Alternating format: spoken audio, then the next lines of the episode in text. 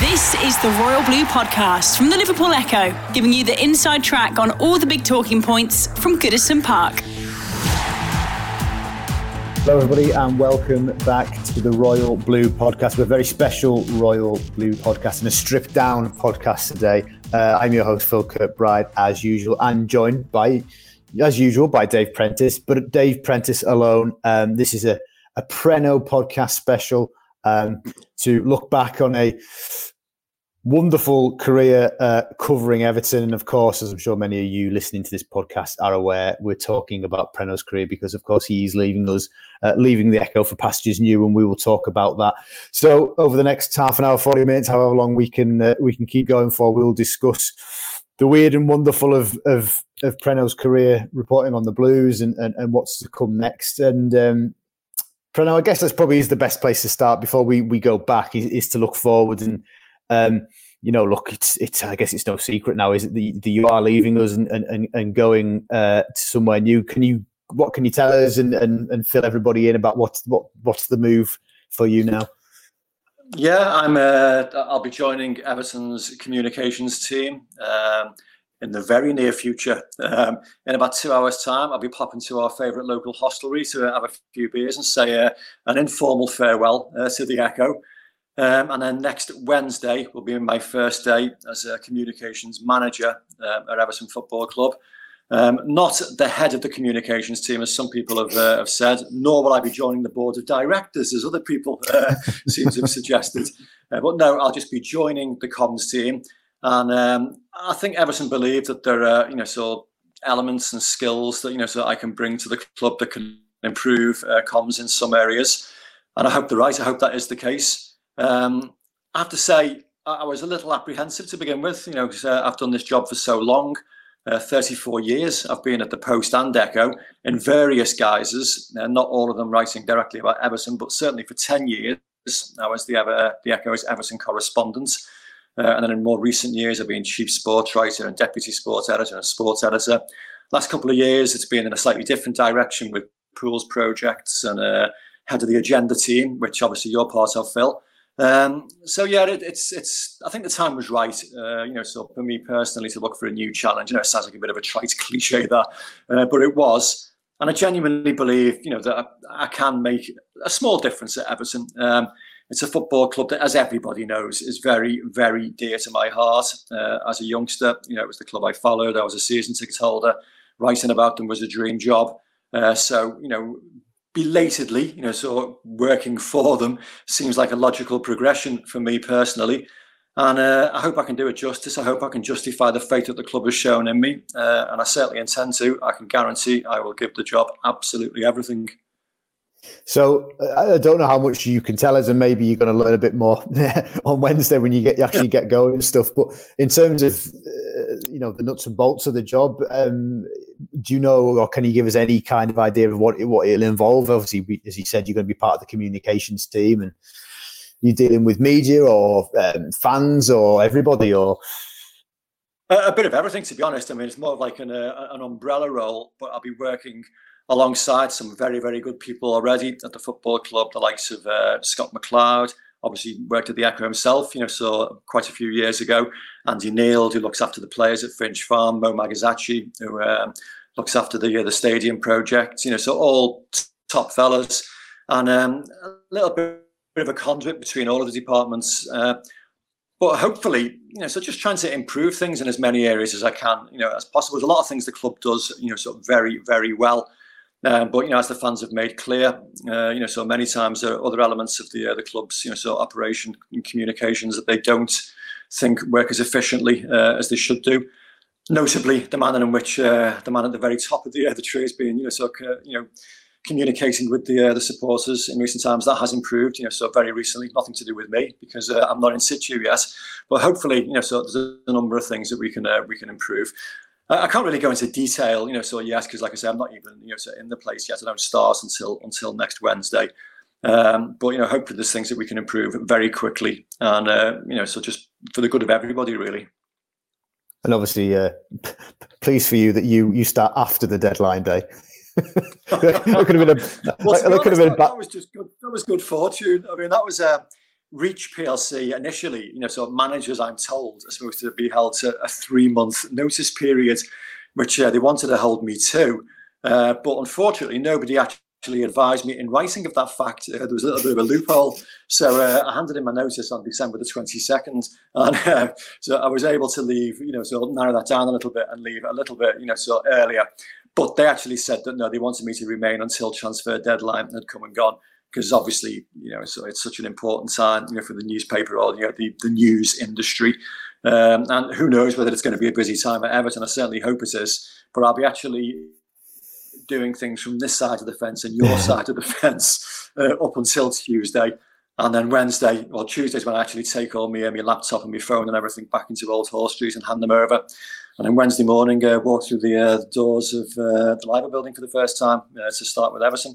So, uh, yeah, something I'm very excited and very you know enthusiastic about. No, and, and, and I hope that you know, obviously, I I, I can see Pren across across this call, but I'm hoping that people listening to this can will pick up that in your voice because you do genuinely sound excited, and and as you alluded to earlier, you know, this is a step. Having supported football club, you know, from from, from a very young age, and then gone around the world and got and, and, and reported on them professionally. I guess you it must be a thrill to actually go and work for the football club and, and in such an important position as well. Yeah, definitely. I mean, um, it, it's funny, but as you do this job, you know, so for, for, a long time, you lose a little bit of that. What, what's the phrase I, I want to use? You know, so not awestruck, but you know, so when I first started in journalism, you know, there was a genuine pang of excitement to get into, you know, interview footballers. You know, so my, my heroes, and the longer you do that, hopefully I don't become cynical, but you become a little bit more world weary, shall we say? And you know, you see them for the individuals they are, rather than the uh, you know the superstars on the platform that they are they are painted to be. Um, and you become an altogether a lot more professional about it. And like I said, I've been doing it for so long. I'm looking at this now, you know, as a role that I think I can do well for the football club and hopefully improve the football club in certain areas. But what you never ever lose is the passion, you know, so how much you, you love that football club and I hope that hasn't, you know, sort of influenced the work I've done for the Echo in a negative way.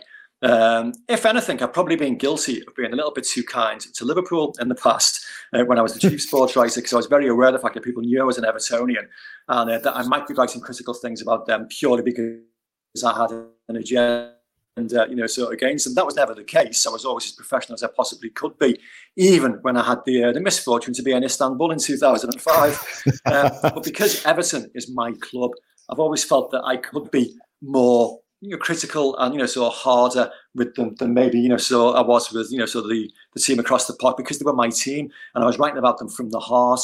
Uh, and I was trying to, you know, so write about them. I've always written honestly and sincerely, but you know, because I cared about them, and hopefully I'll take that, you know, into the new role. You know, I care dearly about what happens to that football club, and I want to try and do everything I can to try and make it, you know, better in whatever small way I can. So yeah, you know, some people are saying poacher turned gamekeeper, but um, hopefully, you know, so it will be for the best for all parties concerned.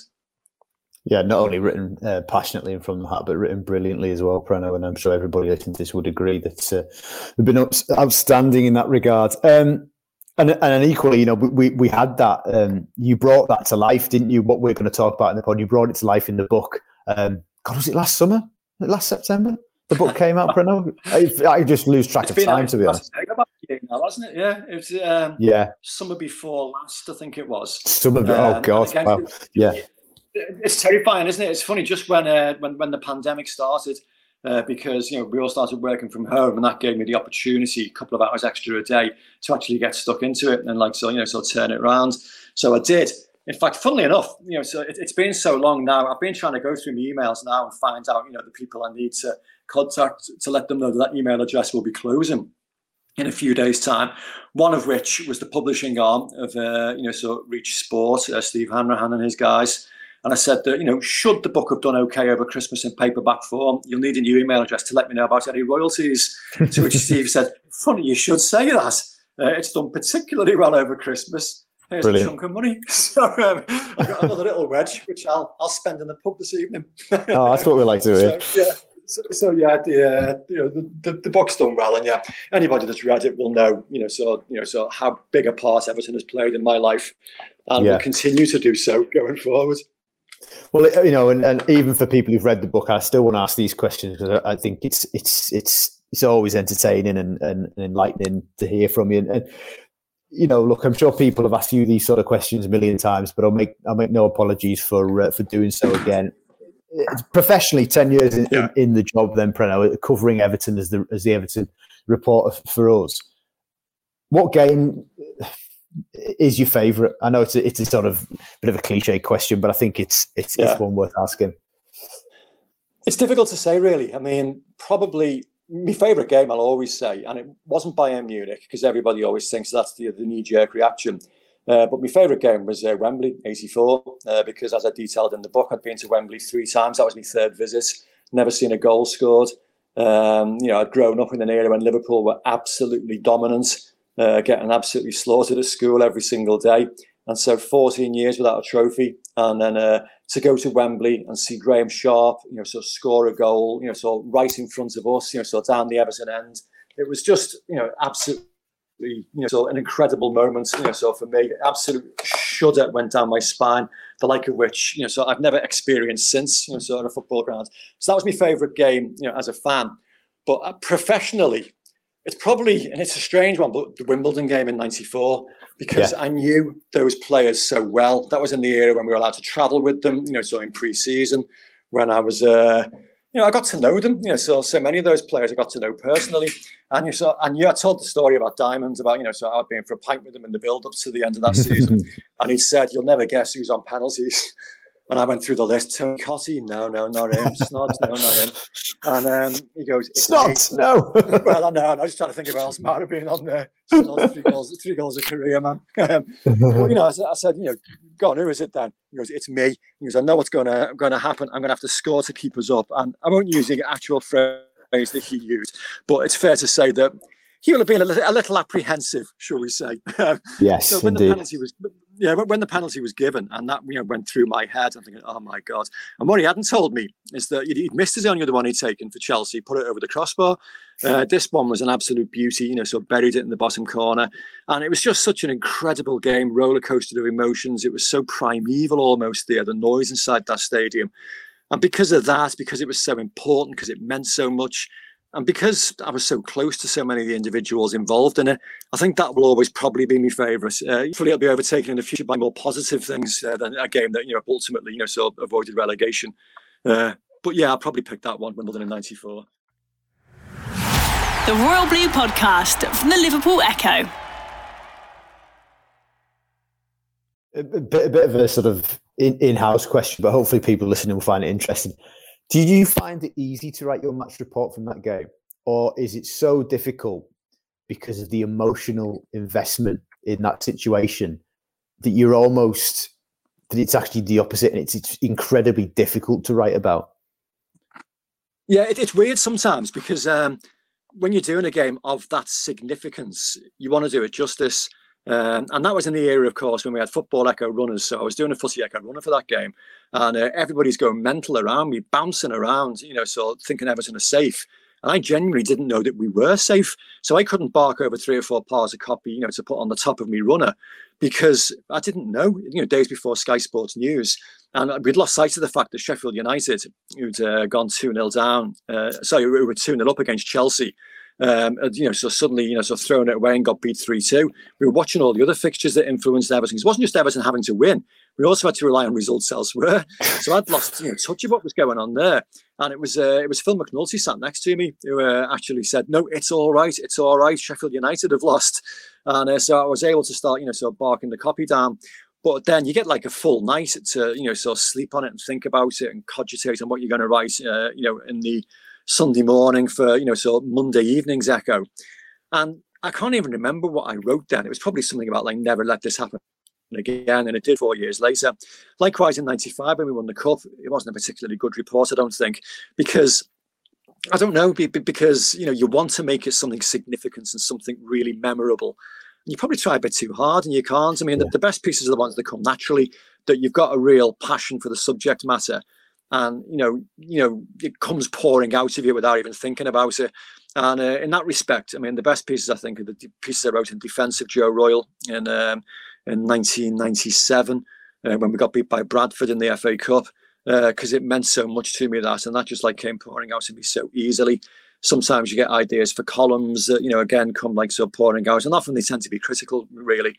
I mean, the the famous one about it accusing the players of taking the uh, well taking the piss out of the supporters because that was the headline they used in the paper. Um, you know that all came quite easily because you know it was something I was very very passionate about at the time. They're probably easier to write than the ones you have to think long and hard about, mm. and um, you know think that you're doing a really good job when in respect you're not. What was it somebody always said to me? It was like a, a great line about uh, you know sort of sports reporting saying uh, if you can't get you know of 600 words uh, you know of good copy over you know so on deadline just get 600 words over. Just get the job done. And uh, you just do. And you know so sometimes you know so it works you know so sometimes it doesn't. The bottom line is you just got to be honest. You just got to be absolutely honest and believe in what you're writing. And i've always done that. I've never written anything that i didn't believe in what was was was Wimbledon and that season the most difficult professionally for you in the job, or was there another period that you found, for whatever reason, the most taxing? No, that wasn't that difficult really, because like I say, the players I knew very well, and uh, and they were a good group of lads. And that was the era when we were allowed to go down to the training ground every single morning and have a cup of tea with the manager and talk to him or in Mike Walker's case, he would talk at me for about uh, 10 or 15 minutes. And then you're allowed to go back at lunchtime and speak to the players and try and get interviews. And then, obviously, with the incredibly increasing demands of the media uh, in the millennium era and the internet era, that became impossible. Football clubs, you know, couldn't do that. And I think I said they started to draw, you know, pull the drawbridge up on yeah. journalists, and they did that. So it became more difficult, you know. So as time progressed, but there were other, you know, sort of times when I'd written stuff that you know didn't find favour with, uh, you know, the players at times, and you know we were banned. We were told we couldn't go down to the training ground as a result, um, and that was difficult. I mean, I, I wrote in the book about the uh, the infamous incident where I had to go down and basically be you know confronted by the entire first team squad and sat in one of the changing rooms at, uh, at Bellefield and explain myself to them, which was uh, an interesting experience. I think it's fair to say, and probably not one I'd care to revisit. but um, it was it was quite good as well that you know they wanted to do that and that the Echo was seen as you know influential enough you know to be worthy of doing that with. Um, they were probably more difficult times. And then obviously, as you know, I became more of a manager than a writer, it became difficult, you know, so trying to trying to manage what you know so other people were writing. You know, we had poor old Greg O'Keeffe going down to Australia, uh, being told that he couldn't uh, talk to any of the players while he was down there because of a headline I put on a story while we were up here and having to manage. You know, so that so yeah, there've been you know so ups and downs, uh, but yeah, it's definitely become increasingly more difficult to forge the relationships that I did back then the guys like yourself, I'm constantly, you know, so in awe of how you actually build the relationships that you do with the key figures of the football club that you have, uh, because you don't get the access to them that I had. It was easier for me because I was allowed to let them see what kind of person I was, and if they trusted me, fine. You know, if they didn't, well, they do wouldn't talk to me. Whereas you've almost had to do it remotely, you know, because you're doing it just literally from little tidbits of uh, openings you get with the players at matches and at the opportunities when you're invited down to talk to them rather than seeing them on a daily basis. So, uh, so fair play to you, Mr. Kirkbride. Thank you. Um, would, would it be fair to say that again, professionally in that job, ninety five was, was was the high point, or is it the infamous pre seasons you've told us about? Because they just sound amazing. I mean, I know we've talked about them on we've talked about them on the pod before, and I know there's elements of it in the book, but I just I love hearing those stories. I just think they're they're wonderful. Oh, well, it was. It was great. I mean, um, I I didn't know if that was the norm, to be honest, because my first pre-season was with Howard Howard Kendall in uh, 1993, where we went to Ballstadt in Switzerland, um, which was a great trip, uh, like a little one-horse town with um, two pubs, one of which was called the Britannia, bizarrely, in uh, in Ballstadt in Switzerland, uh, the hotel that we stayed in, and a Chinese restaurant that doubled up as a brothel, which was interesting. um, I can I can say with some assurance that nobody actually visited that place. It was one of the uh, one of the players wandered in there by mistake, thinking it was a Chinese, and came running back to tell it all, all assembled what actually was going on there. So that was bizarre. And the following year was the infamous, you know, so Mike Walker summer, where we went to Sweden to begin with, uh, where Les Helm, the kitman, and Jimmy Martin sorry, Les Helm, the physio, and Jimmy Carson, the kit man, were left behind um, after we'd uh, got the. We flew to Copenhagen and got a catamaran across from Copenhagen to southern Sweden, and uh, they'd been left behind in Copenhagen. we only realised that when uh, Mike Walker barked orders for the players to get onto the training pitch and uh, have a warm down and a loosener. So Jimmy, let's get the kit. Jimmy, Les, and sound Jimmy or Les. And it was only like about 45 minutes later where Les and Les didn't suffer fools gladly came into the uh, reception and said, uh, There's a taxi outside, Gaffer. The meter's ticking and I'm not paying it. so you know, that, that, just went from bad to worse, that trip. We then had the trip to Fifelstede in Germany the same summer. And then we had a bizarre one to Aosta in the north of Italy, uh, whereby we played two uh, 45 minute matches with a 45 minute break in between, just so the players could get stiff and stiffen up, you know, before the other second game. Completely bizarre. But in an era when I was allowed to travel with the players, uh, so, you know, you did, you saw all this firsthand, and they trusted you not to report on things that they would rather not be reported. Nothing, you know, sort of untoward, but just stuff that might have reflected a little bit more badly. I mean, for, argument's sake, I didn't re- report on uh, Jimmy and Les getting left behind at the, uh, the port until many, many, many years later. Indeed yeah, little things like that that, that you witnessed. Uh, but that was very much an exception because I mean, obviously Joe Royle took over the following summer, and things were very different under Joe. I mean, uh, you know, significantly, you know, so more professional, if you like, uh, just as engaging. You know, so lovely fellow Joe. Uh, still keep in touch with him now. Great manager, and it always irks me the way in which he parted company with Everton, and it still disappoints me. I think both parties suffered badly for that. Mm. And in the early days of David Moyes, because it was great, you know, so David gets a reputation unfairly, I believe, for being a little bit dour and a little bit, you know, so miserable. And okay, he's not, you know, the world's, you know, so he's not a, you know, laugher and you know, a storyteller or, you know, he laughs and cracks jokes every five minutes, but he's a really good man. And he's one of the few managers I've worked with who is 100% honest. He has never once tried to mislead me or tell me a porky. And plenty of managers who I consider friends have done that to, to me. Uh, but, you know, so David never did. And like the early days of pre seasons with him, he used to have me, you know, so going out in the early morning run with them and I'd like jog along at the back with him while the players were at the front. And, you know, it's good just for getting to know people and they can see that, you know, the players can see that I've been accepted to a certain degree. And, you know, so as part of the group a little bit. And um, that all changed, you know, when the club moved to Finch Farm, um, whenever that was, like 10, 12 years ago. And I think clubs saw the opportunity then to try and keep, you know, so the elements of the media a little bit, you know, so more distanced. And I understand why, because the demands on them are so incredible. Uh, but I always think that the Echo, you know, should have a special relationship with Everton Football Club, and we've tried to foster that as much as we can. And I still think we have to a degree, but certainly nothing like we enjoyed, you know, so in the uh, you know, so 90s, noughties, and certainly prior to that, you know, my predecessor Ken Rogers was uh, writing about Everton. Was it? And uh, uh, given uh, you know, appreciate what you've just said there about there was that that change um, and uh, when the club went to Finch Farm and thing, and things changed a little bit. But was it ever was it difficult to at one stage in your career to, to move away from the week to week match going experience because I guess the, you know and I, I I know it you know as well as anybody it, it, you know it's quite addictive in that sense of going home away pre and you literally go to every game and it is just you know in some respects it is just like being like you you know like you would be as a supporter but obviously you're working but you get to go everywhere. Does, was it was it a difficult sort of transition for you to to step back and not go to all the games and and, oh, and do that 100 percent it was. It, it was crack level addiction um, because from was it February 1993 uh, through to was it September 2001 so we're talking a period about eight years uh, I didn't miss a single game, home, away, abroad, pre-season. Lots of youth cup games, lots of pre, you know reserve games included in that. Mid-season friendlies at Southend on a Friday night, uh, things like that. You know, so you just you felt obliged to. And you know, so my mantra was always that if fans can get there, you should be there. And so you know, so I went to them all. And it was only when you know, when I got married, and uh, and you know we were invited to Ian Kennedy, the uh, sports editor, of Radio Merseyside, his wedding, and he got married on a Saturday. What sports editor does that? You know, so I got I, I, got married on a Sunday, so I didn't miss a game. But uh, you know, so he uh, you know he invited us to his wedding do in Anglesey, and um, you know Melanie said to me, "Do you really need to cover Everton against Derby County at home?" And I was like. Well, I do really, but you know, so so I agreed to miss it, and we did. We had a great weekend, and we drew two two. Didn't miss a great deal. Tommy Gravesen scored one of the goals, so that like broke the umbilical cord, if you like. And then you know when uh, John Thompson became sports editor in uh, 2004 ish, I can't remember exactly when yeah, it was.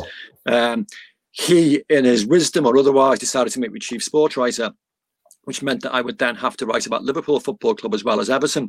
So I had to go down to uh, Melwood and introduce myself to Gerard Houllier and Phil Thompson. And uh, I took down, everyone knows my background. So, you know, I took along a bottle of wine, uh, Everton label uh, wine, uh, really good wine, to be fair, from uh, the Brown Brothers, uh, you know, sort of vineyard in Australia. and, you know, so that broke the ice a little bit. Um, but, you know, I was able to do things, you know, a little bit, you know, so fraction more detached. But yeah, it, it became difficult but equally, that period as chief sports writer was probably the most enjoyable. Uh, you know, so every time at the Echo because I could write largely about what I wanted, and I, you know, I had to do that Friday column. Uh, I was allowed to comment on all manner of things, and you know, John particularly wanted me to go and you know interview individuals and do like these big set piece, you know, sort of sit down chats with people.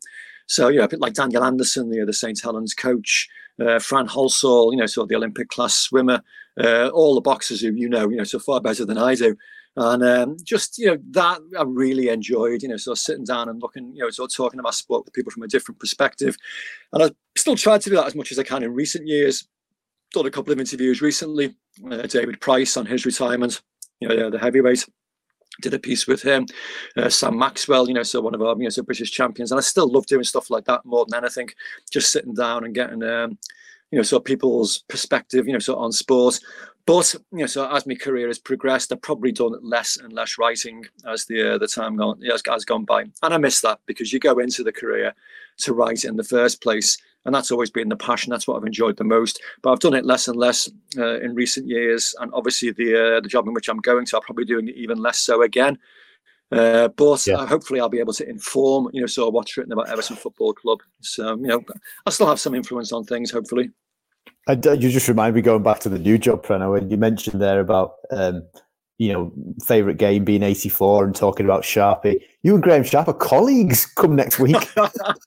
you know what? I've spoken to Sharpie about this, not about being colleagues, but about that game.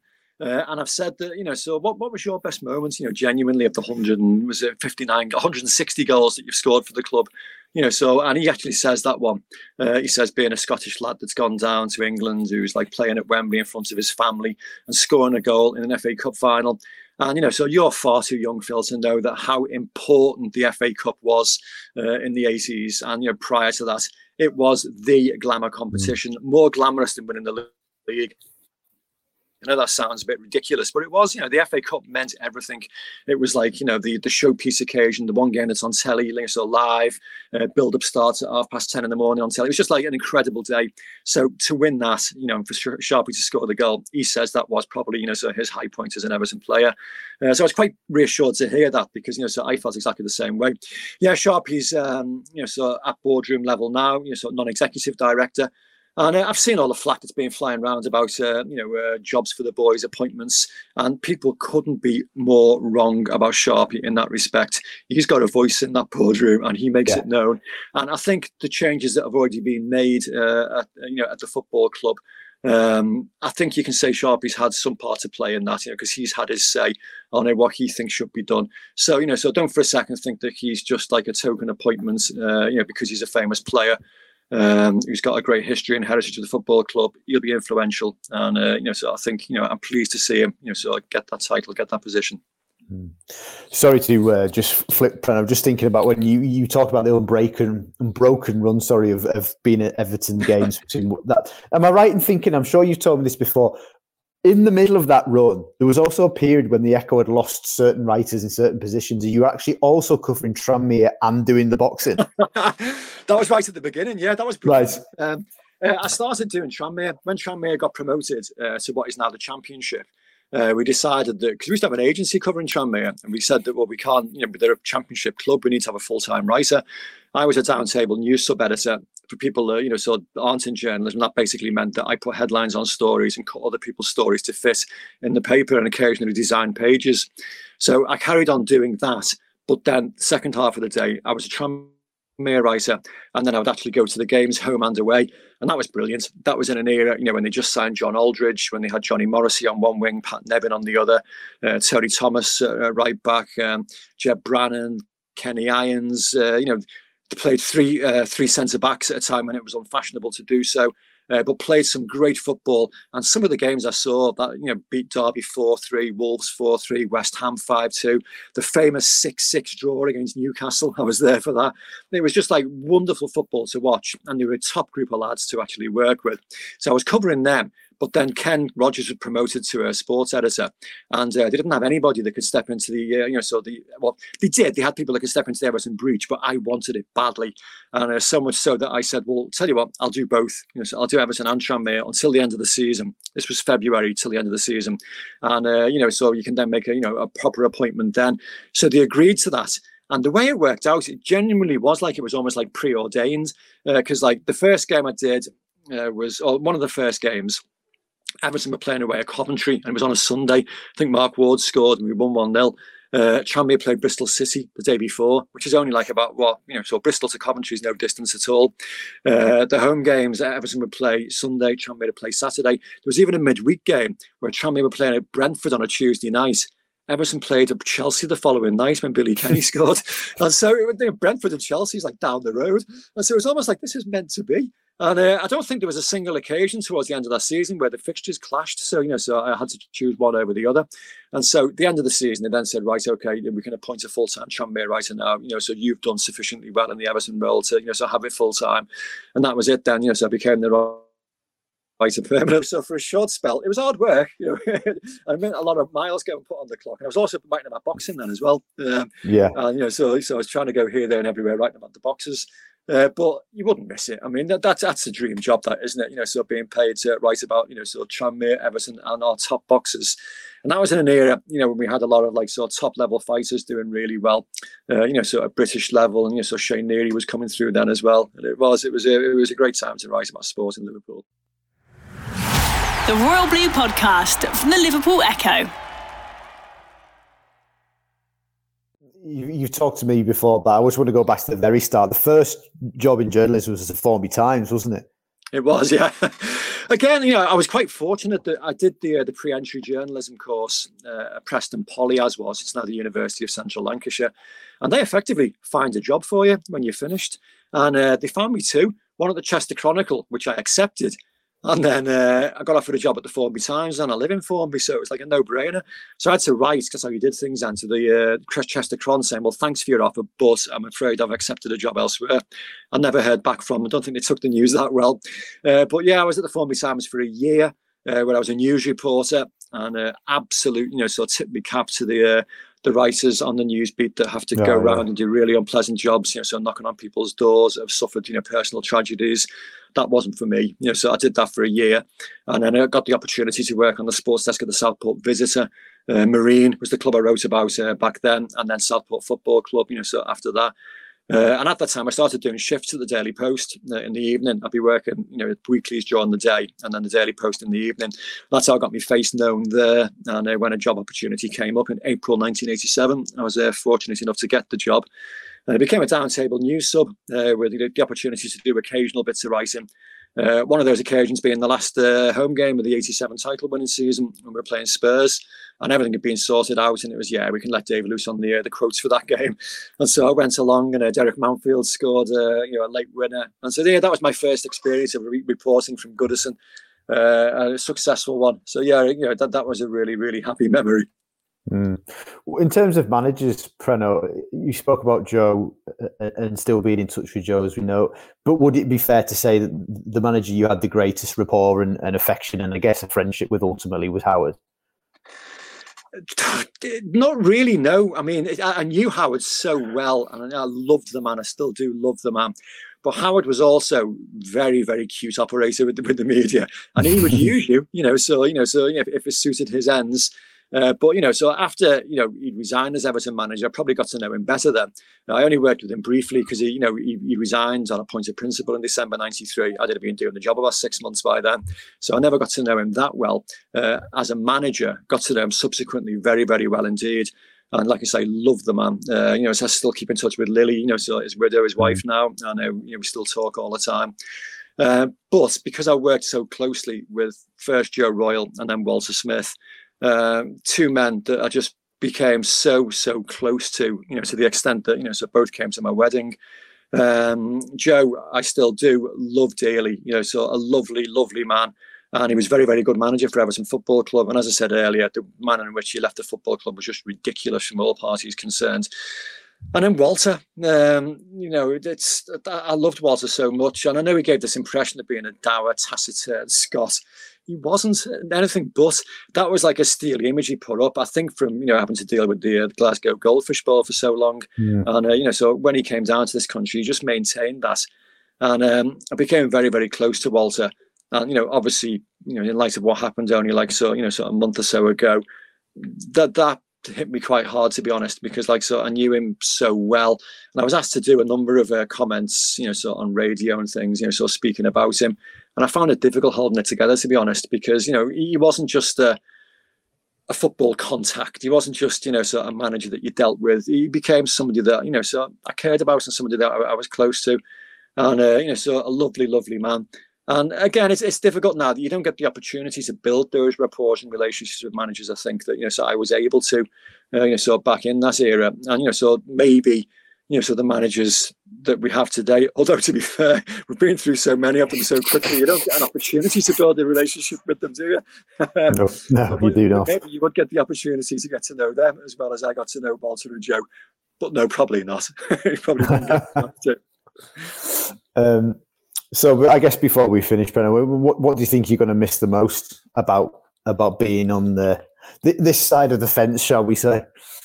It's, it's it sounds like a, an easy one, but it's the people, you know. So I, I've been thinking about that. You know, I know it's been difficult to say, you know, the people because we haven't seen them for the last two years. We've been living in bubbles, and we've all been distanced and talking over Zoom calls rather than talking, you know, so direct with each other.